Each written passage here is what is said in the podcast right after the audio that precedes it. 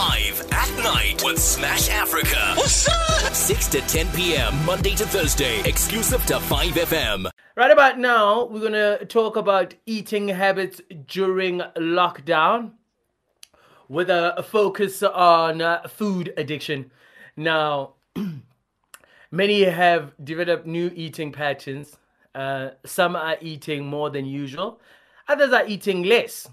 And with eating, most are not necessarily eating the good stuff. So experts have warned that there's a lot of stress eating happening at this time.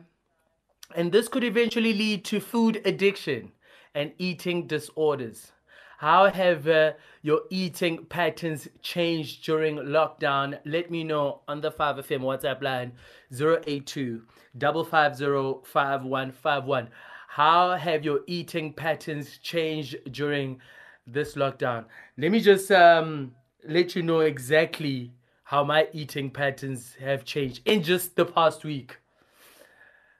My oven and stove broken. For the most part, right, I've been eating takeout. I'm not proud of it, but it's not also my reality. Tomorrow, a technician will come and fix my stove. I know I'll be cooking. Now, with others, you know, a sense of stopping and saying, wait, there's something wrong that I'm doing here. Not a lot of us have that ability, you know. Now, we are joined by a clinical psychologist, Maritza, to chat about food addiction and how you can make sure that you are not eating because you're addicted to food. All right, Maritza, welcome to Live at Night. How are you this evening? Thank you so much.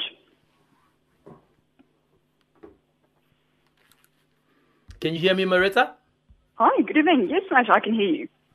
All right. Thank you so much for joining us this evening. Now, the first thing, what is food addiction? And as I was talking and thinking, like, could I be addicted to eating or develop an eating disorder? Yeah. How does food addiction come into play with eating disorders?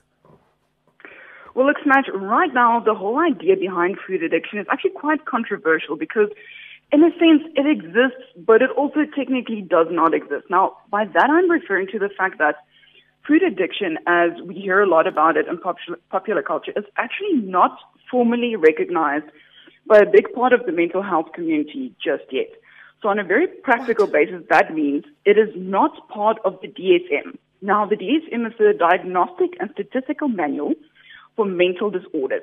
So that's basically the handbook that every psychologist and psychiatrist all over the world uses to determine whether someone has a formal diagnosis or not.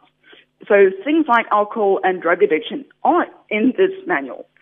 However, currently food addiction is not. So just because it's not currently in there formally, it's important to say it doesn't mean it doesn't exist or it isn't really serious, because there are thousands of people out there who do struggle with food addiction, and there's also quite a lot of treatment for it available.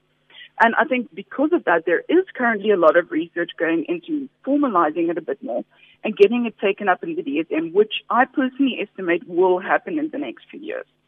So now that we kind of got the technicalities out of the way, let me give you guys... But people have been eating for so long. I know, right? Yes. Like, why must we wait? We know it exists. Yeah, so that is the very good thing about this mental health community, the fact that this list of mental health disorders and their symptoms are being constantly updated. Because as times change, people's needs changed, what people present with change. So it's just a very technical thing right now. And the reason why I brought that up is because it's not technically recognized, there isn't this systematic checklist that I can take you guys through to tell you exactly this is what you need to meet the requirements. But if I do tell you guys on more kind of like a pop psychology, more down-to-earth practical thing, what it means is that food addiction functions very, very similar to any other kind of addiction, with it having a mechanism around disrupted control around a substance. In this case, very specifically, a substance is food.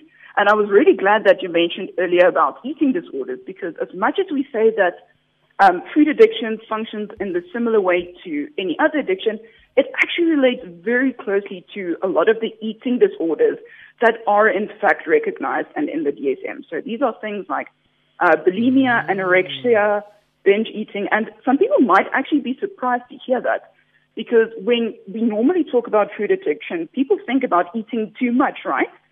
But because there's this whole mechanism around control, for a lot of people, control around eating means, in fact, not eating and restricting their intake.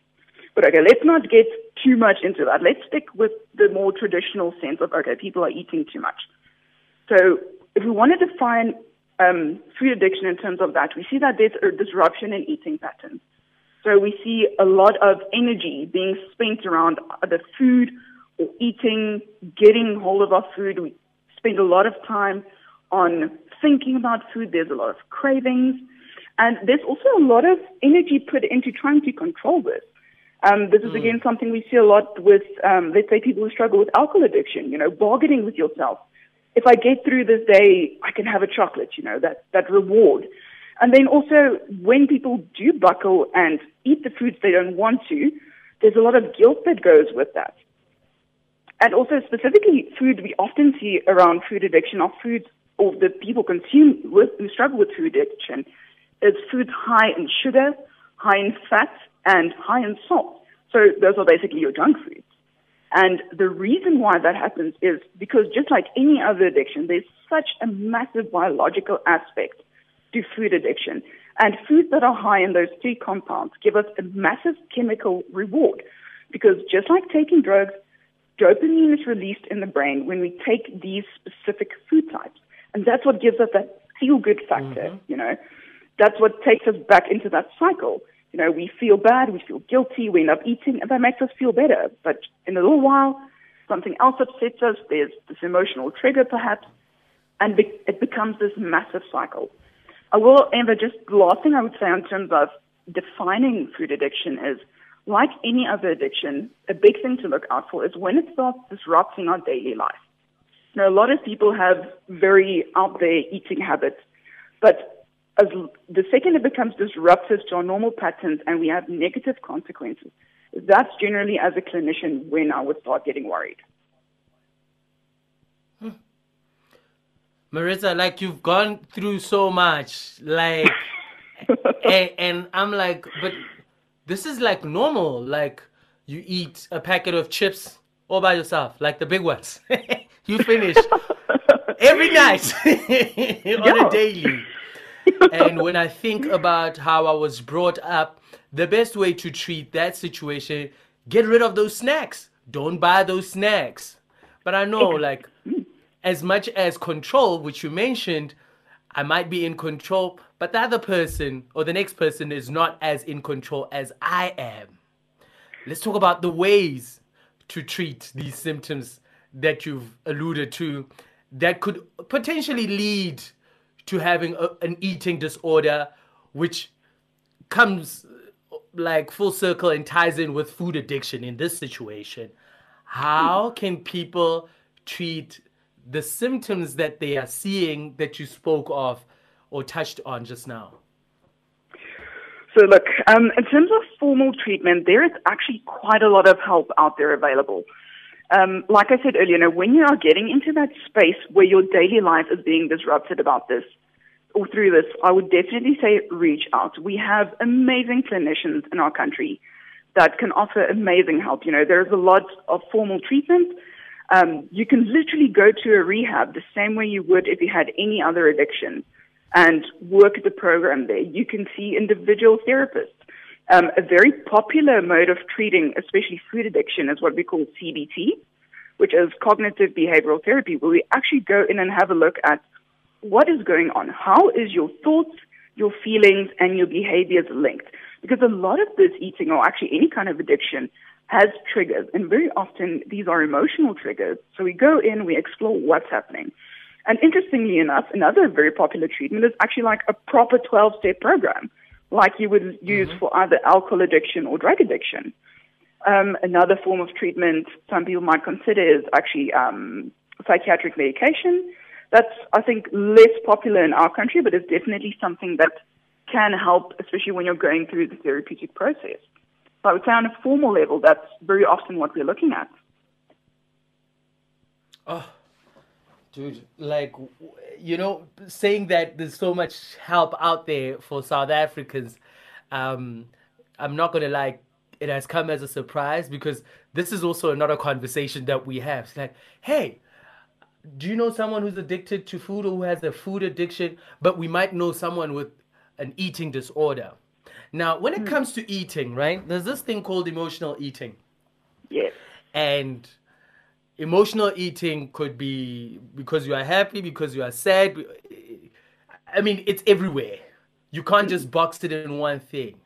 Can emotional eating lead one into being addicted to food or an eating disorder? Because, like, I want to tie those two closely, because it seems like they're brother and sister. Food addiction and eating disorder. Yeah, look, it's one of those really complicated questions where I guess the simple answer is, yes, ultimately a lot of continued persistent emotional eating definitely could lead to food addiction. However, I think it's really important to say just because you're an emotional eater, it does not mean you have a food addiction. I really want us to make a very clear line between those, because like you say, you know, they're brother and sister, but they're not quite the same thing. I would say emotional eating, at least in my perception, is way more about the coping mechanism. It's probably one of the most common coping mechanisms, especially in the world we're dealing with right now. So why I say it's a coping mechanism is the fact that we have a behavior that leads to a very specific emotional payoff. In this case, it's eating. You know, like you say, even if you're happy, you know, you eat and there's a certain emotional payoff. It's soothing. It's that stimulation of the good hormones. And I think it's probably one of the earliest coping mechanisms we ever get to do with. And the reason why I say that is, if we look at babies, ask any parent out there, you know, when your baby is screaming blue murder, you check two things. You check for a dirty diaper and you check if they're hungry. So from as early as that, we have this connection between feeding, taking something in, and being soothed. So I think especially in such an uncertain world right now, there is a massive link between us eating more, perhaps more than usual as well, just for a sense of soothing, because so many things might feel out of our control right now. And that's probably one of the most base things we're used to, making us feel a little bit better. And with that, like, how do we leave them with a springboard that's going to leave them better? It's business unusual, if you like. It's 46 days of national lockdown. I'm going through the most. This reality, I haven't accepted it. Food has become my comfort thing or my go-to thing. How can people make sure that they don't emotionally eat during this time? Quite honestly, I would say emotional eating right now is perhaps not the worst thing in the world. And I say that very carefully. Of course, we want people to be as happy and healthy as possible. But in the bigger picture, emotional eating as a coping mechanism right now, I think quite honestly is one of the safer ones out there. Because if you look at it on a larger scale, you know, we are literally living through a pandemic. If you get out of this with your biggest drawback being having gained 3 or 5 kgs, I think we can consider ourselves lucky. But like I said, I'm saying this within reason. I would say some of the best ways to kind of keep this in check, because that's ultimately where problems start. You know, once things start getting out of control, I would say staying on top of your eating patterns is probably the biggest thing you can do, getting to know yourself. Because like we said, you know, we can take this whole idea of CBT and formal therapy and bring it into the home. But something as simple as getting to know yourself, getting to know your emotional states. The quickest thing you can do is trying to pay attention. Or when you all of a sudden have this mad craving for something very specific, figure out what's going on. Did I maybe just have an argument with my partner? You know, are the kids driving me up the wall? What is the emotion that goes along with this? Because like we saw, you know, there's such a big feed-off between eating something and getting a payoff. What emotion am I trying to get rid of right now, or even just trying to get over? And, you know, once you start recognizing these things, you can start putting in measures to keep yourself on track. And I would say the biggest thing in terms of that is finding other coping mechanisms. Like we spoke about, emotional eating is a coping mechanism. And as much as I said it's not the worst one out there, I think as soon as it becomes your only coping mechanism, that's an issue. And that's an issue even if it's something really healthy like exercising. If exercising is your only way to cope, I would be concerned about that. So try new stuff, you know. Walk around, even if it's just in your dining room, you know. Put music on, dance to a song, just do something different to try and cope. I think in this time, another really good thing to do is add structure into your life. You know, even if you don't have a job to do, don't stay up till 3 a.m. You're going to feel gross eventually. You know, try and introduce as much structure as you can into your life. And also a lot of this dysfunction eating we're seeing is because we're so out of control in other ways right now. So I think another really valuable thing is just doing other things you can control.